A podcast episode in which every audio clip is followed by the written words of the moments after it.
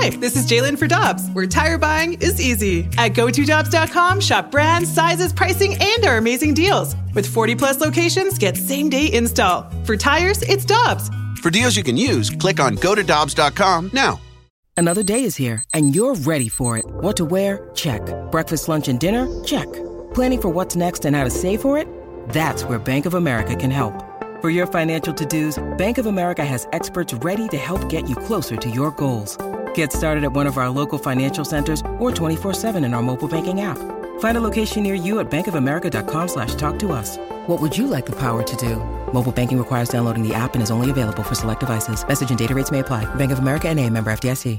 This is Karraker and Smallman. We're talking everything St. Louis Blues as we head into the Blues Booth. The Blues Booth is brought to you by Boardwalk Hardwood Floors. Boardwalk has three convenient locations, Manchester, Crestwood, or St. Peter. Or visit online at boardwalkhardwood.com.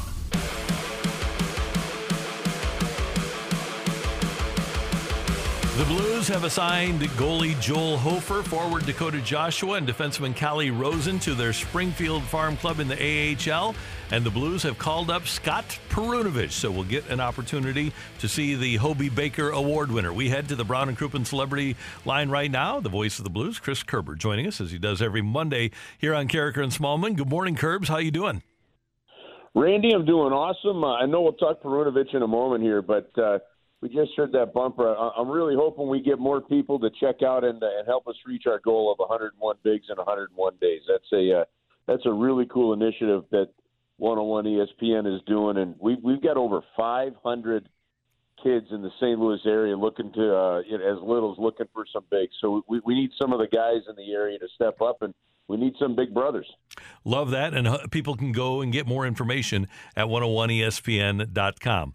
All right. What should we take out of the fact that Hofer, Joshua, and Rosen are down? I'm presuming that Ville Husso is back. I'm presuming that uh, Kyle Clifford is back. And then Perunovich up with Rosen down. Well, cap management, I think, is the first thing you take from it. So the fact that, uh, you know, when, when you guys on COVID list, you do not get the cap relief, which is really kind of a crazy thing that I, I'm, I'm surprised it, it was really agreed to be to, to work that way, but it did. So it really had the Blues in a bit of a cap crunch. And after not really having for the last four or five games any, any real roster availability, now they're starting to get some. Clifford's able to come back on. Uh, Husso's able to come back on, as you mentioned. So when you're able to send some guys down, you could free up the cap space to bring uh, Scott Perunovich up. He's a left-handed shot. I mean, and as a defenseman, look, it's one thing to be the top scoring defenseman in the American Hockey League, but after 12 games, when you're tied for the lead in points total, it's impressive with two goals and 18 assists. So, uh, you know, in, in talking to a couple people on the Blues side over the last week about him, they said, look, it's just a matter of time. We got to get him up here because one of the most important things is, even as well as he was playing down there, certain NHL situations you just can't learn about him even in the American Hockey League. You've got to get into games and get that experience up here. So I know they've been eager to get him up, Randy, and they're excited to have him called up now. Kerbs, is there a specific pairing you think we'll see Perunovich on? You know, well, I, I guess one, it depends on when Torey Krug is able to come back in. You know, I, I don't necessarily see him um, supplanting in terms of just being in the lineup. Uh, I, I don't see him jumping over Scandella. I don't see him jumping over Krug, just in terms of replacing somebody in the lineup. So, to me, you know, Jake uh, Walman played only about ten minutes or so last night. Uh, so I, I could see him in that pairing in that situation. It gives him that option, you know, and maybe it maybe it is an option where all of a sudden they, they shift Scandella down and they put uh, you know Perunovich with with Parayko, something along those kind of lines. I think Craig Berube was saying last night he'd like to see more from that Scandella Parayko pairing, is what he said in the postgame show. So I think those are a couple of the options there. But the left-handed shot, you know, I, I if you're as big and you're as full as you need to be, to me, it ends up uh, really being more of a question of where does he and Walman fit if they're both in the lineup at the same time. And I don't necessarily see that happening. Kerbs, a couple of tough losses over the course of the weekend. How could the Blues have won those games? You know what? I, I think clock awareness has to be a, a bigger part of it. Uh, I, I think they took the foot of the, the end of the, each period last night was not really good.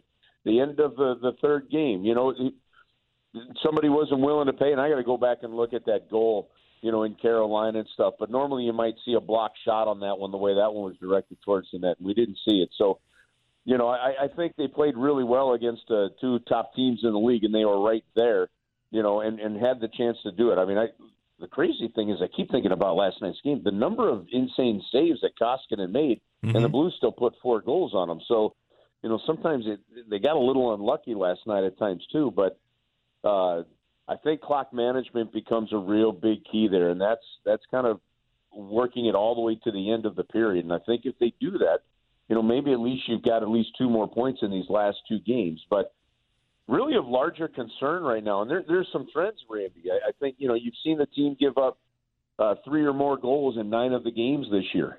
You know, and that's not. I don't think that's all goaltending. That doesn't pin it on on the goaltending. That's that's the all around team play in certain situations there. And then the other one for me is you know, in the last eight games, there's only two regulation wins. Mm-hmm. And that's going to happen as you, you have these COVID issues that popped up. They played without O'Reilly for the first time. Krug out of the lineup. There's different things, but that's going to happen over the course of this year. So hopefully, the adversity they're seeing and feeling is going to fuel them because even with that, these games have been right there for the taking. So I think there's reasons for concern on some fronts. There's reasons for positivity, and just got to keep the yin with the yang and try and stay positive with it. One reason for positivity, as we're looking at what we've seen from players so far this season, Kerbs, is Robert Thomas. There was a lot of expectations placed on him, but he's been playing really well. Michelle, I thought one of the neat things that, about last night's game was, especially with Brayden Schenn out of the lineup, they gave they gave the McDavid assignment to Robert Thomas. You know, and and that's that's just showing where you've got to see the development and what somebody can handle. And, and I thought they did okay in that one not great, but just okay. But but still, thought Robert Thomas did well. And because to me, you know, you look at Connor McDavid, and he comes into that game last night with what was it, 20, uh, 25 points, something like that. 25 points comes into the game with it, and he's plus two. You know, that's, and I hmm. know some people don't put much more into plus minus anymore, but when you've got 25 points and you're leading the league in scoring, you're second in league in scoring to your to another teammate in and you're plus two, you still don't want to play defense in your own end, and that's why know, Robert Thomas found success. They had three points last night, uh, so you know make those guys defend there, and and I thought that was great. He, he's been playing at a terrific level, and you could see his confidence going, and and that's that's really been a bright spot for the St. Louis Blues, and. There, there's going to be still a learning curve for a 21, 22 year old, you know, kid playing in the National Hockey League. When I thought that was really one of the first games where he had a top level assignment. And Kerbs, for the whole game. Yeah, I, I, was thinking about this last night because I, I think it's notable for a team that did win the Stanley Cup two years ago. The first goal you get a goal from a 23 year old and a 25 and a 22 year old assist on it.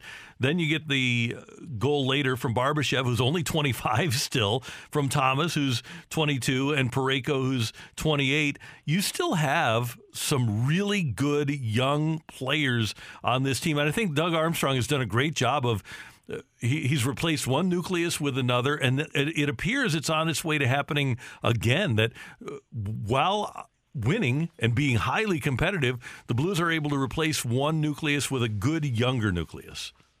And they're doing it without high round draft picks. Mm-hmm. I mean, yes, they're, they're first round draft. Well, in the case of Kyrou, he's not, but Thomas is. But you're still talking in the 20s, right? I mean, it, it, it's really fascinating. You know, you've heard me say this before. It, it's just kind of mind-boggling, but it was a case. You know, we brought it up because Rod Brind'Amour was the coach of Carolina two games ago. Is is the fact that Rod Brind'Amour is the last forward the St. Louis Blues chose with a top ten pick in the draft. Wow, that was 1988, right? And since then, since then, I think they've only had I think four or five top ten picks. Anyway, it was Marshall that was taken in '89, another defenseman. Mm-hmm. They didn't have a top ten pick until Erik Johnson, and he was a defenseman, right? Then you end up with uh, uh, you trade the ninth pick. Uh, San Jose takes Couture with the 14th pick. You swap for them. You take, uh, I think it was uh, Lars Eller in that one, so that's not a top ten pick. I mean, the highest forward the St. Louis Blues had taken was Jaden Schwartz, and and you know at, at 14. So uh, well, obviously Lars Eller was in there, but they haven't had they haven't had that top ten pick, and they're doing it. Look at who you played last night. I mean, the Edmonton right. Oilers, I think, have had something like twelve top ten picks in the last fifteen years. And, and the Blues haven't taken a forward with a top 10 pick since 1988.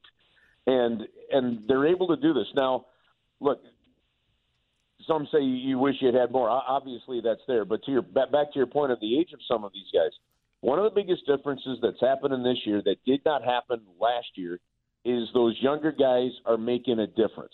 Okay, it was Blais, it was Sanford getting that top six ice time last year, and it, and it was not successful. This time it's Kyrou who's really stepped in, proven to be a legit top six player. Maybe handles the puck better than anybody at a high speed on this team. Then Robert Thomas, look what he's doing with his speed and his confidence. And every time you think that's a great pass, to, time to shoot, he's passing it and hitting somebody. Uh, there's, you know, Pavel Buchnevich comes in now, and and he I thought played a terrific game last night. So Doug Armstrong realized where the holes were not getting filled last year. Not only did he go out and get and Buchnevich, but it's the internal guys of Thomas and Kyrou that are filling that gap in a big way. And that's a huge difference for the success of this team from last year to this year. It's something that they had in 2019 when they went on the run in the second half. They didn't have it last year. They've got it again, and I think it's one of the key reasons that this team can make a really deep run again. Finally, Kerbs, I love the idea of Arizona coming into our division because I think it's a great road trip. Just an added bonus that the Blues play them tomorrow night when the Coyotes are 1 13 and 1. Yeah, you know what? Uh, you knew they were going to be bad. They they traded players. They were getting draft picks. Uh, they, they were actually, I mean, they were getting draft picks just to take cap space from other teams. Uh, but you know, D- Bill Armstrong, their general manager, we obviously know well, and you know, and he said, no, we're going to redo this thing and build this thing right. So there's going to be even more trades and players leaving Arizona by the end of this season.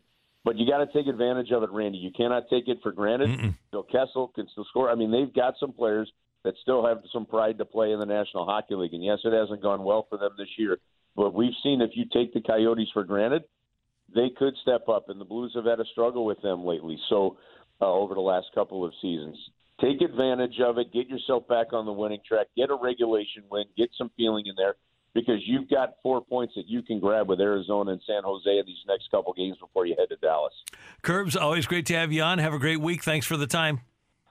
All right, guys, have an awesome week.